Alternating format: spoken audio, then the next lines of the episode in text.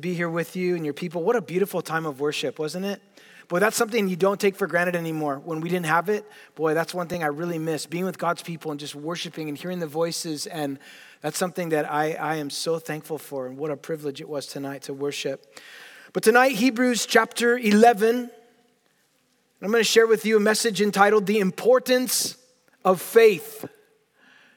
Hebrews chapter 11, beginning in verse 1. Now, faith is the substance of things hoped for and the evidence of things not seen. For by it, the elders obtained a good testimony.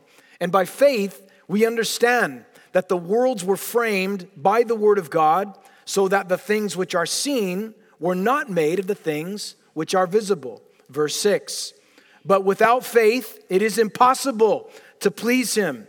For he who comes to God must believe that he exists and that he is a rewarder of those who diligently seek him. Father, we pray tonight that you would speak to us from your word. God, that you would, even as the disciples prayed, Lord, increase our faith. Lord, teach us what it is to trust in you. Lord, and there may be some here tonight that are in difficult circumstances where there is the need to trust in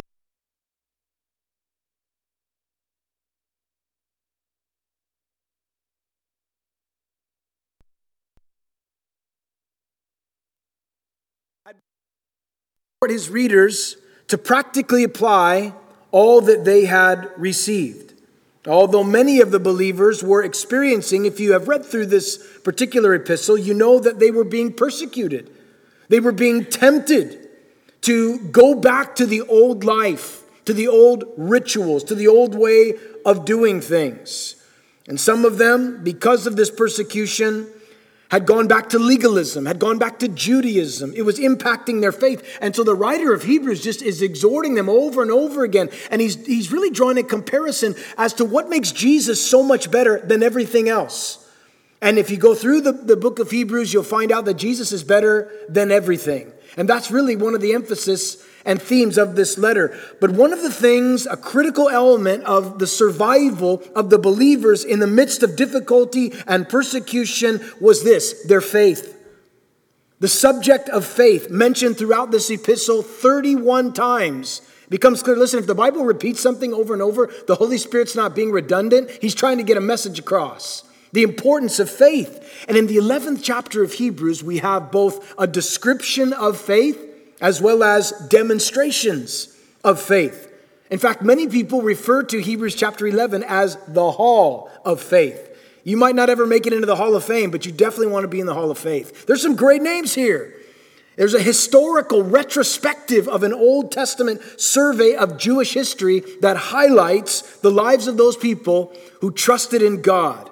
And as you read through the Bible, you come to realize that faith is a critical part of the Christian life. For example, the Bible tells us in Ephesians chapter 2 verse 8 that we're saved by grace through faith. It's not of ourselves, it's the gift of God, not of works, lest anyone should boast.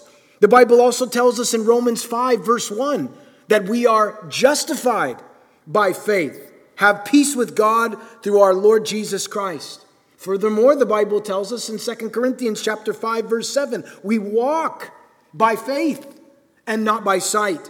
And the Bible tells us in Galatians 2:20 that I've been crucified with Christ, it's no longer I who live, but Christ who lives in me, and the life which I now live in the flesh, I live by faith in the Son of God who loved me and gave himself for me. Folks, we live by faith, we walk by faith, we're saved by grace through faith. The Bible also says we receive the Holy Spirit through the work of faith. Galatians 3:14 says that we might receive the promise of the Spirit through faith. And we're also waiting for the return of Jesus Christ because of faith. In Galatians 5 5, it says, Through the Spirit we eagerly wait for the hope of righteousness by faith. And finally, we overcome the world by faith. The Bible says, whatever is born of God overcomes the world, and this is what the victory that overcomes the world our faith. When you look at the ministry of Jesus, you'll find the emphasis of faith within his ministry. At one point, Jesus was asked by the crowds, What good work can we do that, that we might inherit eternal life? And Jesus said, This is the work that I want you to do. Here's the work. Jesus said, Believe in him whom he has sent. That's the work, believing in Him, the work that He has done. Faith is extremely important. But the question is, what is faith anyway? What is faith? And people exercise faith all the time without even knowing it. Even atheists exercise faith, they don't realize it. You're exercising faith tonight. You came in and sat down on a chair, and by faith, you're believing that it's going to hold you up, that it's not going to crumble underneath you. You're exercising faith. The dictionary defines faith as belief in or devotion to or trust in someone or something, especially without logical proof. That's how Webster defines it. It also says that faith is belief and devotion to God. Now, though the dictionary says we don't have evidence of faith, as Christians, this isn't blind faith. We have plenty of evidence available for us. We have the Bible, 66 books written by 40 authors in three different languages on three different continents, spanning 1,500 years of time with fulfilled biblical prophecy and moral and spiritual truth. We have the Word of God for evidence. But we also have the resurrection of Jesus Christ from the dead. And therefore, you can have confidence tonight in his words and evidence of God's truth in your life. But the Greek word for faith is defined as assurance or conviction. Biblical faith isn't a vague hope grounded in imaginary wishful thinking. It's not blind trust in the face of contrary evidence. Instead, faith, folks, for us, faith is a settled confidence in something that is not yet seen but has been promised by God and will actually come to pass because God's the one that's going to bring it about. Biblical faith is confident trust in the eternal God who is all powerful, infinitely wise, and eternally trustworthy. Suppose you tell your friend tonight you have faith in them. I've got, I've got faith in you. What does that mean? For one thing, it means the person you're talking to actually exists. But secondly, it means you're convinced that they're trustworthy. You can believe what they say because you trust in their character. And it's in this way that the writer of Hebrews is talking about faith in God. Faith is knowing that God is real and that you can trust him. Oswald Chambers said this quote, faith is the deliberate confidence in the character of God whose ways you may not understand at the time. Faith sees the invisible, believes the incredible, and receives the impossible. Folks, I'm sure you already know this, but when it comes to the ministry, when it comes to serving the Lord in any capacity, faith is essential. Many of us this last year had our faith tested, tried, shaken, perhaps. Faith is essential. We trust God to do in and through us what we cannot do ourselves. We believe that God honors His word as we faithfully proclaim it. We believe that the Holy Spirit can convict people of sin, of righteousness, and of judgment to come. We, we, we have to have faith to believe that the backslidden person, the wanderer, or the prodigal son or daughter is one day going to come back to the Lord. We have faith. We're trusting in God that He's going to do it. Faith is the anchor in the storms of life. But listen, a couple things to consider here tonight concerning faith. A few observations. First of all, Hebrews 11 1, the quality of our faith. Notice again, faith is the, and you might want to highlight or underline these words, substance of things hoped for, and it's the evidence of things not seen. Now, this isn't a theological definition in verse 1, it's really more of a description of faith. And found within this description are the qualities, the characteristics of faith. Faith, again, it's not positive thinking, it's not cheerful optimism, it's not a feeling, it's not a hunch. There's substance to this. And the word substance comes from two words put together meaning to stand under or in support, to support. In other words, the quality of our faith is foundational. The foundation has to be solid in our faith. Faith for the Christian is what the foundation is to a house. If you build on a structure that is not solid, that hasn't been tested, then you're going to find that that house will crumble. The central idea of faith is something that underlies visible conditions and guarantees a future possession. This word for faith is also used in a legal context. And the whole body, it means the whole body of documents on the ownership of a person's property deposited in archives, forming evidence of ownership. In other words, folks, faith is the title deed for the things that we've hoped for. We're holding on to it. We believe it. And hope in the Christian life isn't, oh, I hope so. Man, I'm really, man, I hope it happens. I'm not sure, but I'm, oh, I got my fingers crossed and, oh, I'm a lucky rabbit's foot. Do people still have those? You know, the, and I'm, I'm hoping, you know, that it's going to happen. No, no, no, no. The hope that we have is absolute certainty. Therefore, it's my hope. It's not, I hope so. I know so. Therefore, it is my hope. That's what I'm building my life on. I'm building my life on the Word of God. I'm building my life on Christ. And if you build on anything else, it's sand. It will crumble. It won't stand. You can build your house, you can build your life on, on your career, it's going to fall. You can build your life on anything else, but it's not the solid foundation that is Christ. And I encourage you, I challenge you, church, build your life on Jesus. It's the only thing that's going to last, it's the only thing that's going to stand, especially in this world. Faith is a firm persuasion and expectation that God will perform all that He has promised to us in Christ. You have that kind of faith?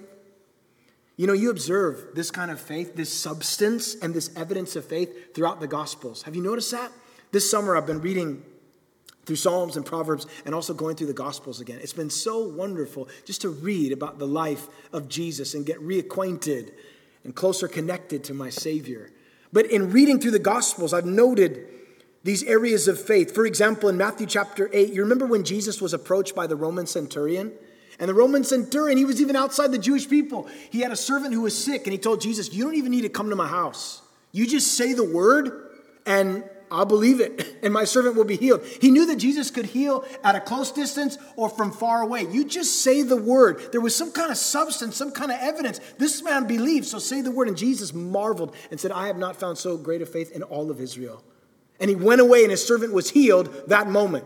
Ah, another example a woman in a crowd, 12 years, had, was hemorrhaging with a flow of blood, making her unclean ceremonially and every other way.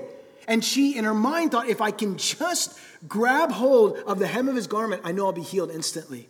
And the Bible says that she made her way through the crowd, grabbed hold of his garment, healed that quick. How? No one had ever been healed by grabbing anybody's garment. What was the significance? There was some kind of faith, some kind of evidence, some kind of substance. She grabbed onto it, she believed, and she was healed.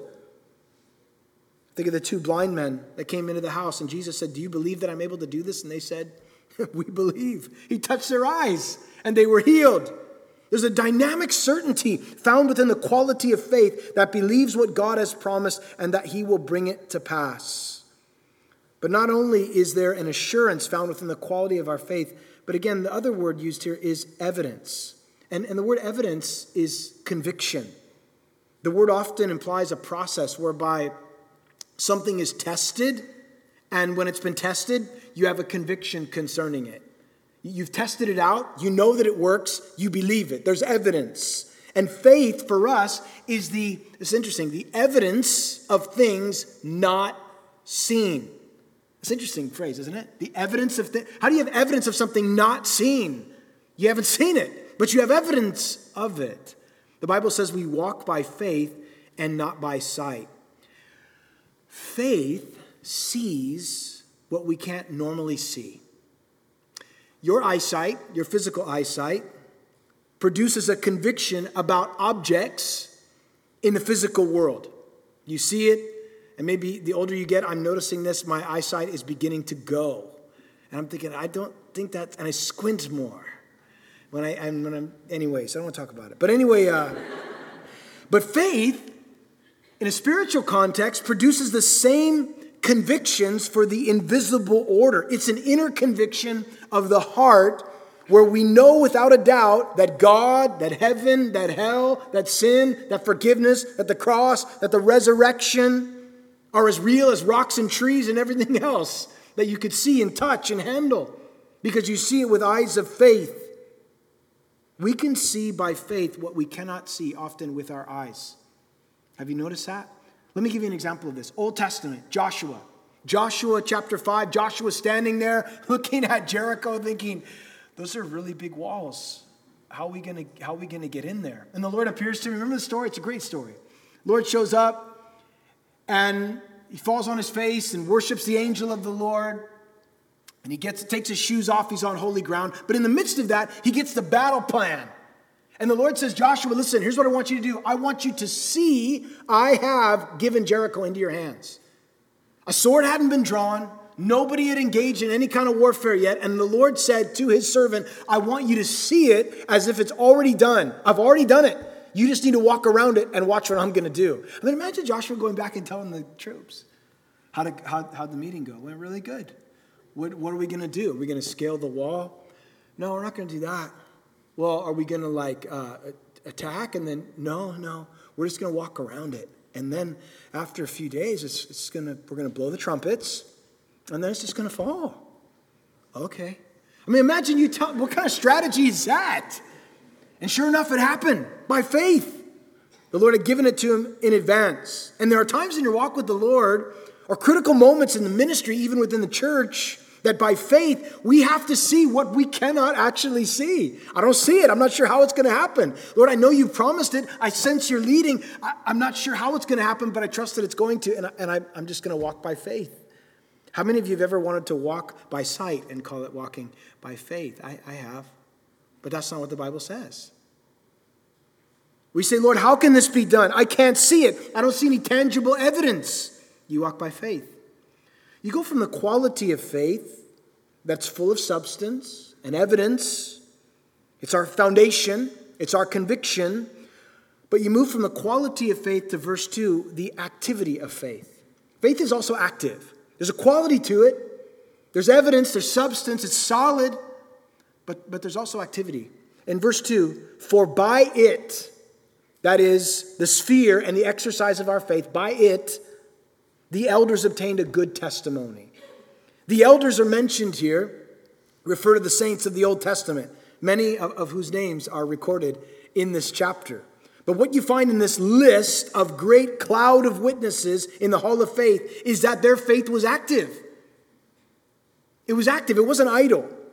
It's because of their trust in God that at times they were willing to take risks and they were willing to step out. Their faith in God helped them overcome great obstacles that stood in front of them.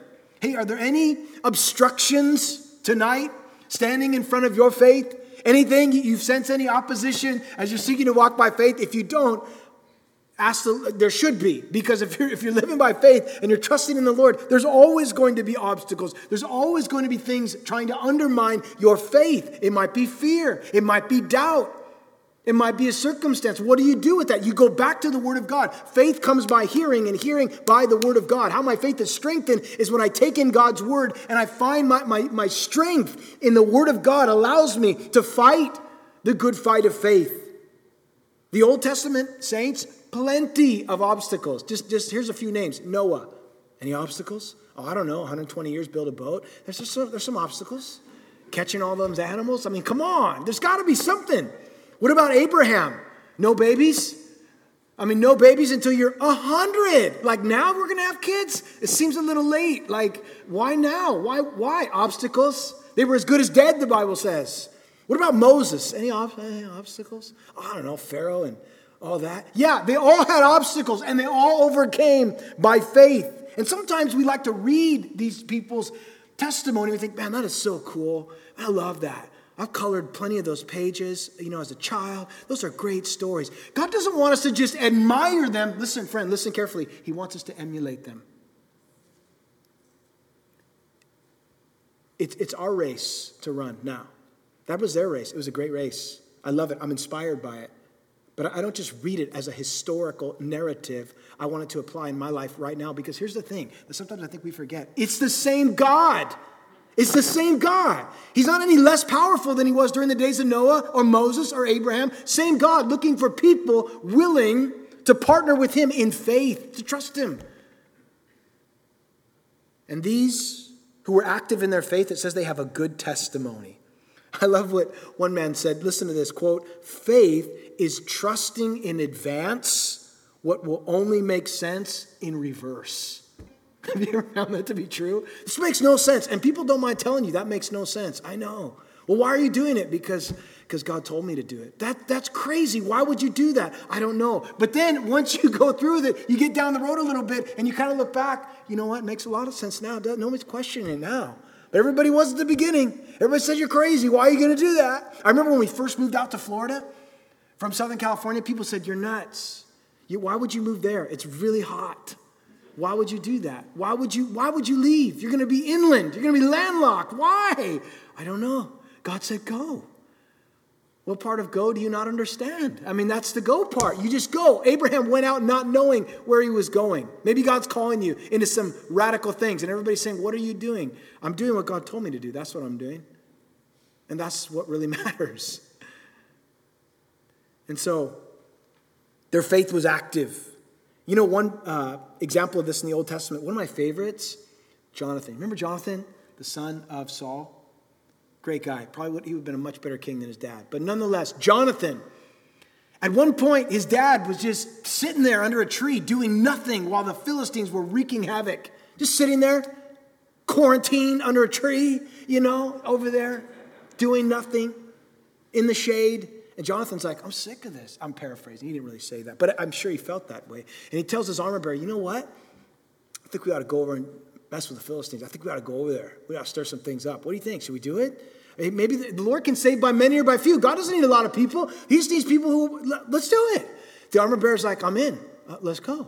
And so they go over and they spy out the Philistines. And what's crazy is Jonathan said, You know what? Here's what we're going to do. We're going to call up to the Philistines, and here's what we're going to say Hey, guys, we're down here. If they tell us to come up, then we'll know the Lord's in it, and, and let's go. If they say we're coming down to you, then the Lord's not in it. So Jonathan and his armor bearer go over to the Philistines there. The Bible tells us in 1 Samuel chapter 14. And Jonathan calls up there.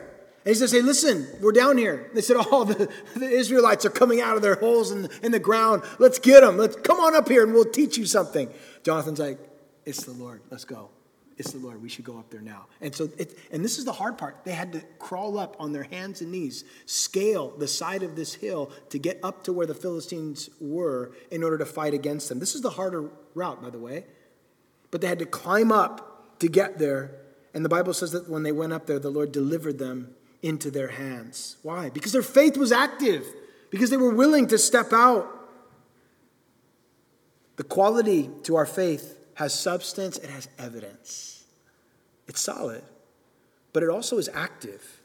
We live by faith, and we obtain a good testimony like those who have already run their race and finished well by being active in our faith. Are you active in your, are you willing to step out in faith? Oh, I don't know if I can do that. That's for other people. Why? If you're a Christian, we live by faith.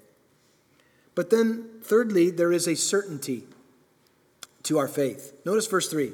By faith, we understand that the worlds were framed by the word of God, so that the things which are seen, here it is again, the things which are seen were not made of the things which are visible.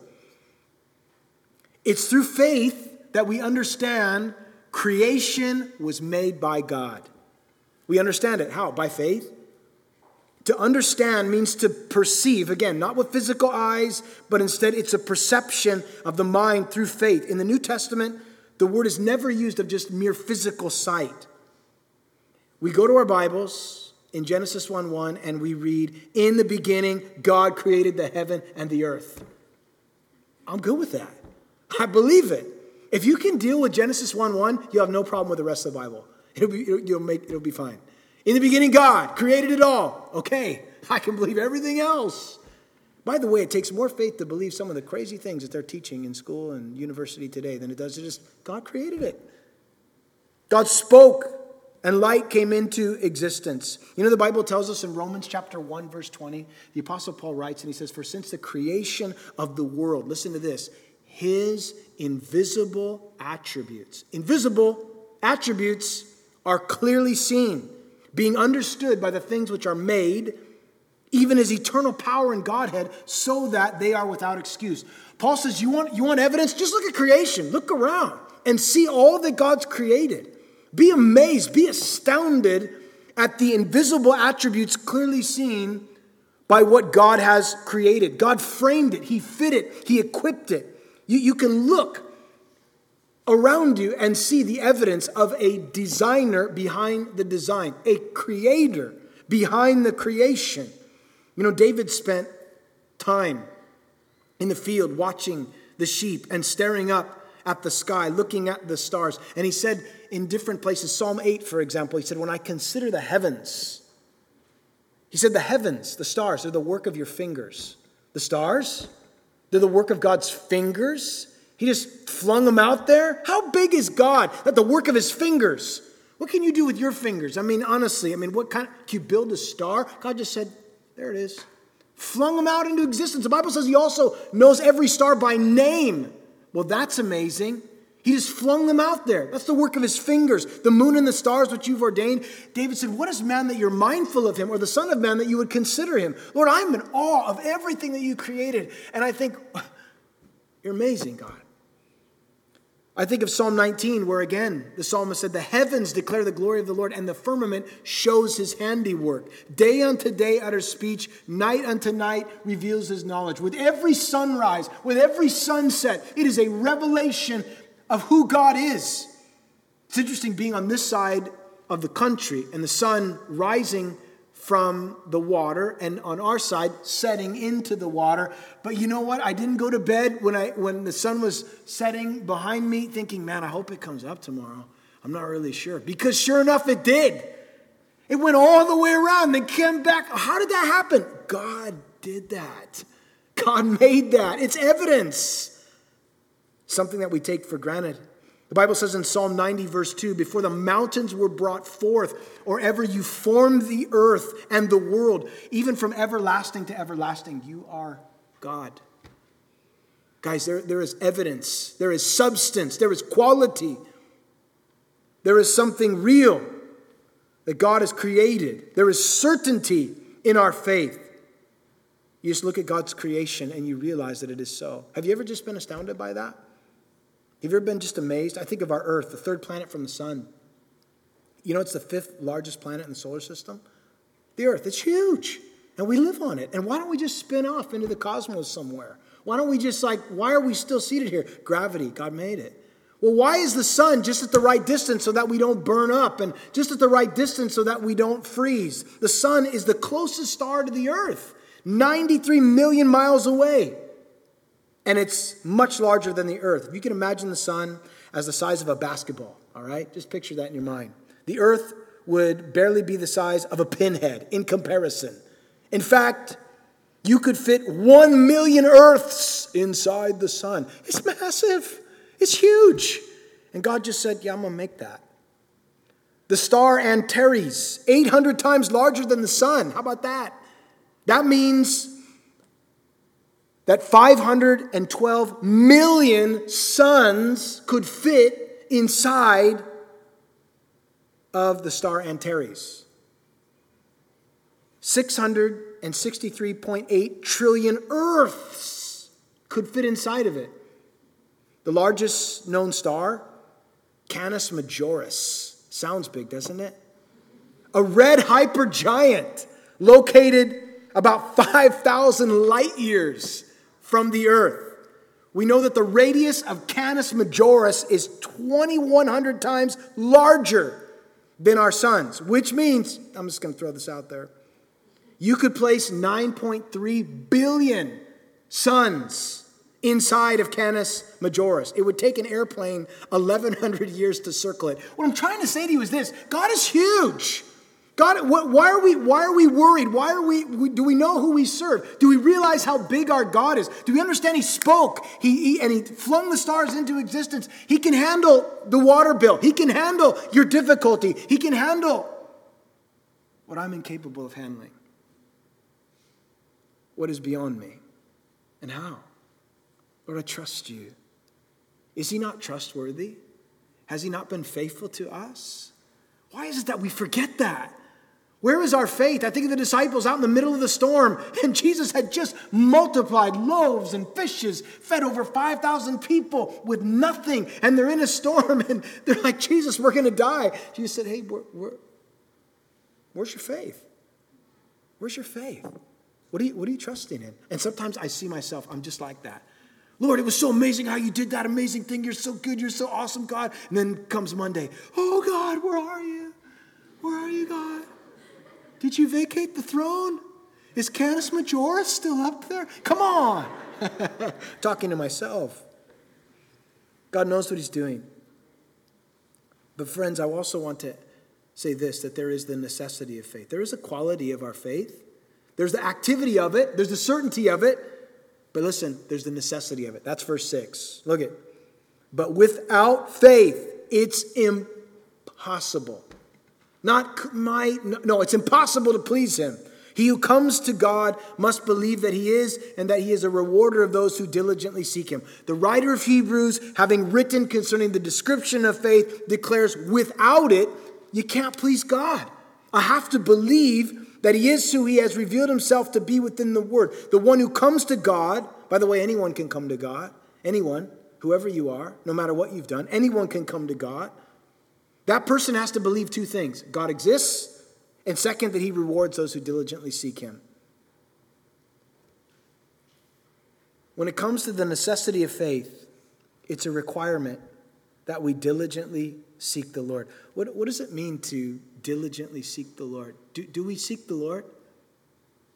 The Bible tells us in Psalm 27 one thing I've desired of the Lord, and that I will seek, that I might dwell in the house of the Lord all the days of my life, to behold the beauty of the Lord and to inquire in his temple. There is a a desire to seek the Lord. And that desire is to be motivated by love. The Bible tells us in Proverbs 8:17, "I love those who love me, and those who seek me diligently will find me." Do you seek the Lord? How, how do I seek the Lord? I seek the Lord through prayer. I seek the Lord through the study of God's word. I seek the Lord by gathering with God's people in fellowship and worship. Seeking the Lord. You know, the Bible says to seek first the kingdom of God and his righteousness, and all these things will be added unto you. The necessity of faith in seeking the Lord. There's a quality, there's an activity of it. There is the certainty, there's the necessity of it, and this is the last thing I want to mention, and that is this there's the testing of faith. There's the testing of faith. Someone said that faith that is not tested cannot be trusted. Every single person, every single believer will have their faith tested. And it's different for all of us. What may be a test for you may not be a test for me, and vice versa. And sometimes those tests are difficult. We don't always understand. While we've been here, my wife and I received word of a sweet, sweet couple in our fellowship, seven months pregnant, ready to give birth to a little boy named Isaac James. They just had the baby shower. They, they are the sweetest couple. But we received word today that the baby died within the womb and she is giving uh, birth to that child who is not alive today. You talk about faith being tested. Lord, where are you? Why? Lord, what do you do? How do you respond? How do you pray? Man, faith is tested. And everybody has their test, everybody has their day, everybody goes through it. We all do. But the Bible tells us in James chapter 1, when our faith is tested, James said it this way My brethren, count it all joy when you fall into various trials, knowing that the testing of your faith is producing patience. Is your faith being tested? Is your faith being tested at work, at school, in your marriage, with your kids, in the church? Don't be surprised by it. It just comes with the territory. Even tonight, as Zach and I were on our way here, I had a call I wasn't expecting, testing my faith. I'm like, okay, Lord, I guess this is the appropriate night to talk about this. it just happens, man. So don't be surprised when it does. The testing of our faith. And you know why it's tested? Friends, listen.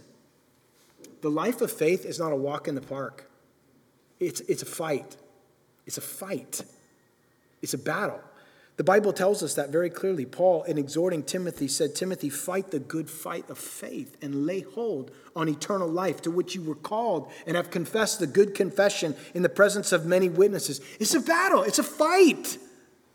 Thankfully, we know how it ends. I mean, Jesus has the ultimate victory. But listen, you're going to have to fight the fight of faith. You have to fight on your knees. You're going to fight with your hands raised in worship. I mean, there's ways that we fight this spiritual battle. We fight differently than the world does. We overcome evil with good. but it's a battle. And I believe, as the Church of Jesus Christ, as the days continue to go forward, that the fight is intensifying. And we need to be prepared for that battle. I honestly do not believe that it's going to get easier. I don't think we're done with what, what we faced this last year. I know they're trying to ride this out as long as they possibly can in the state that I'm from. We're just like, mm, yeah, whatever. I mean, we're, we, I mean, that's happening everywhere. It's a fight of faith.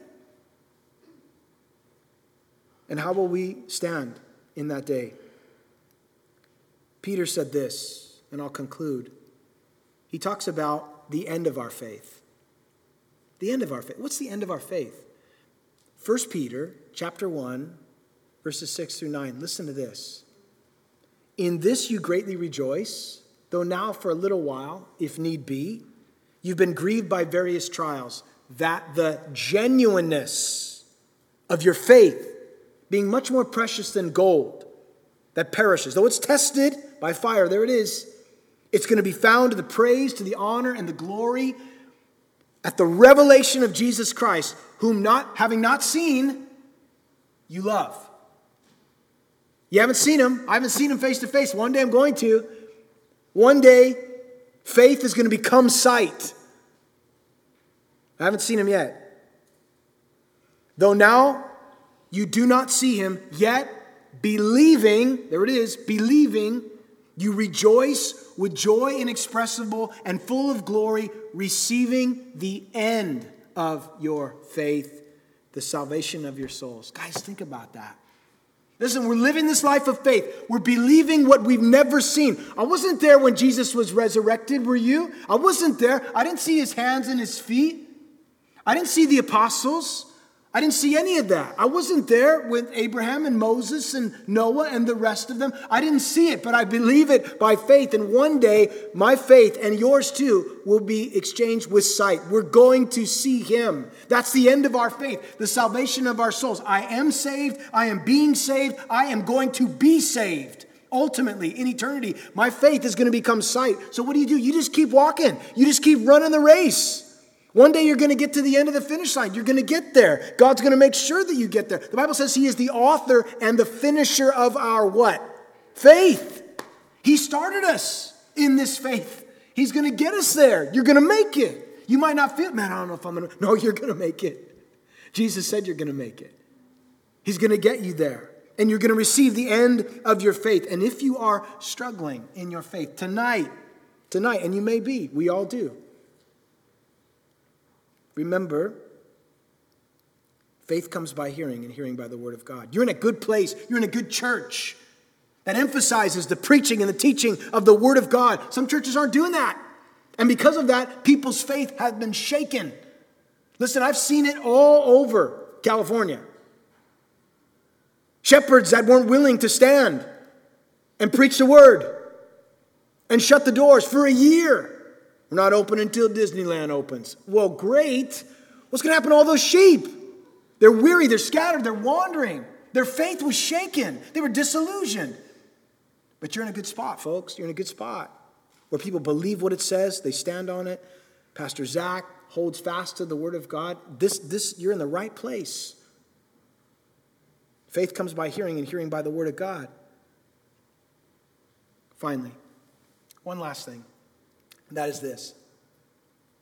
You remember in 1 Samuel chapter 7 verse 12 when Samuel took a stone and he set it up at this place called Mizpah and Shen and he called it Ebenezer. And the word Ebenezer means thus far the Lord has helped us. The Israelites had been battling, they've been fighting, and, and Samuel took a rock and he told all the children of Israel, You know what I'm to do? I'm to set this rock right here and I'm to call it Ebenezer. It's a stone of remembrance. And every time you come back to this moment, you're going to look back and you're going to remember, oh man, the Lord brought us this far. Which tells me what? It tells me if He brought me this far, He's going to, he's going to, he's going to keep, He's going to be faithful. If He has been faithful, He will remain faithful. God's past faithfulness demands, demands our present trust in Him. Has God been faithful to you? Can you look back at your life and just go, oh man, there was that one time? There's that one time? My life is just like there's rocks everywhere. Like there's a whole trail. From the time I got saved to standing here tonight, there was just these stones of remembrance of the faithfulness of God over and over and over again. I can just look back and, and I encourage you tonight. Look back and be reminded if God brought you this far, He's going to get you there.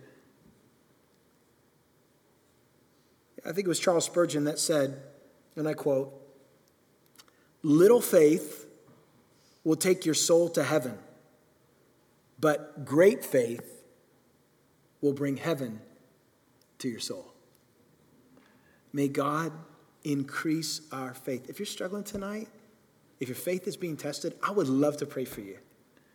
And you know you're in the situation. Maybe people around you don't know, but you do.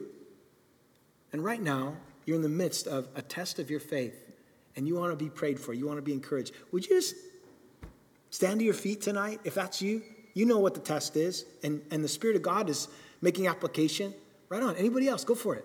We're going to pray. Anybody else tonight? You're being, your faith is being tested. It's not uncommon. Those who need prayer tonight, they're going to be there to pray for you tomorrow. I mean, it's going to, it just happens that way. And God knows. Just go ahead and stand. We're going to pray for you tonight. It's awesome. Isn't it wonderful that God knows every single circumstance? He knows every, everything that's going on. Anybody else? Pray for you tonight.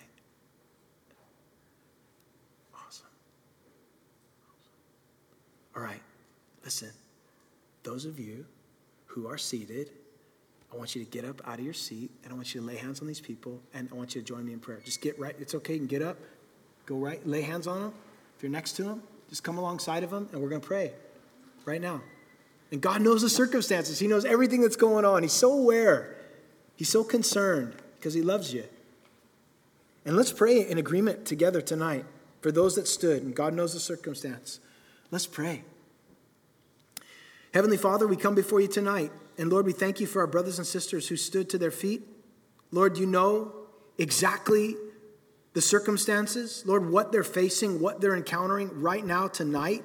And Lord, in the name of Jesus, Lord, we pray that you would remind them of how faithful you've been and that you will remain faithful. Lord, that you started the work in them, you're going to complete it. Lord, let them know that no weapon formed against them shall prosper. Lord, that when the enemy comes in like a flood, you raise up a standard against him. Lord, you be their defense. Lord, you be the one to, to fight the battle. Lord, the battle is the Lord's. I just sense, Lord, that you want to say that to some people tonight. The battle is the Lord's. Don't forget that. The battle is the Lord's. And Lord, I pray that you would you'd strengthen their faith. I pray that they would, above all, as your word says, above all, take up the shield of faith, that they might be able to quench all of the fiery darts of the adversary the darts of fear, of doubt, of guilt or shame, whatever it might be. Lord, in the name of Jesus, Lord, strengthen us tonight in this battle. And as a church, collectively and globally, God, we pray that you would strengthen the church of Jesus Christ in the days in which we're living and the days that are on the horizon. God, let us be a people of faith, trusting in our God, walking in victory that you've provided. Thank you, Lord. We love you. In Jesus' name, amen. Amen. God bless you guys.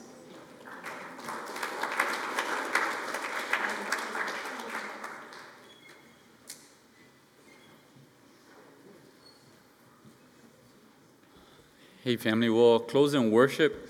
Uh, so, as the worship team comes up, maybe you need some more prayer. Uh, maybe you want to be able to talk with one of the pastors. And uh, just encourage you, even just preparing for the young adults retreat, looking at some portions of scripture, just where's your assurance?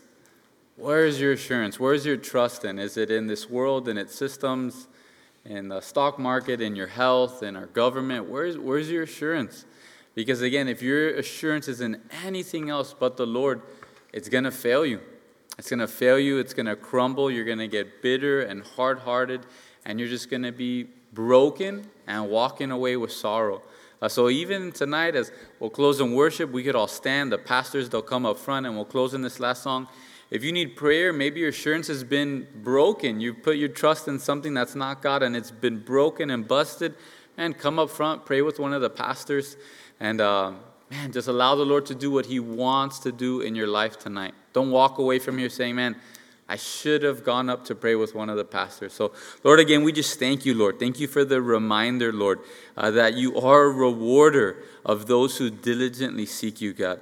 And Lord, I pray that you'd forgive us, Lord, how often we diligently seek so many vain and wasteful things, Lord, and we leave you as the last thing on our to do list, God. Uh, we just pray tonight, Lord, that you would stir within us, Lord, just that hunger for you, that hunger for your word, Lord. That we would, uh, Lord, not just leave you hanging, God, but that we'd be spending more and more time with you, Lord. And again, God, our faith, our assurance, Lord, we know that it'll be tested, God. But I pray that the foundations of our lives, Lord, uh, would be built on that rock that can withstand every storm, Lord. I pray that for each and every one of us, Lord. And God, whoever you're speaking to tonight, Lord, uh, whoever right now, maybe uh, their heart's beating a little bit faster, the enemy and their fears kicking in their mind, Lord, I pray that they'd come up front to pray.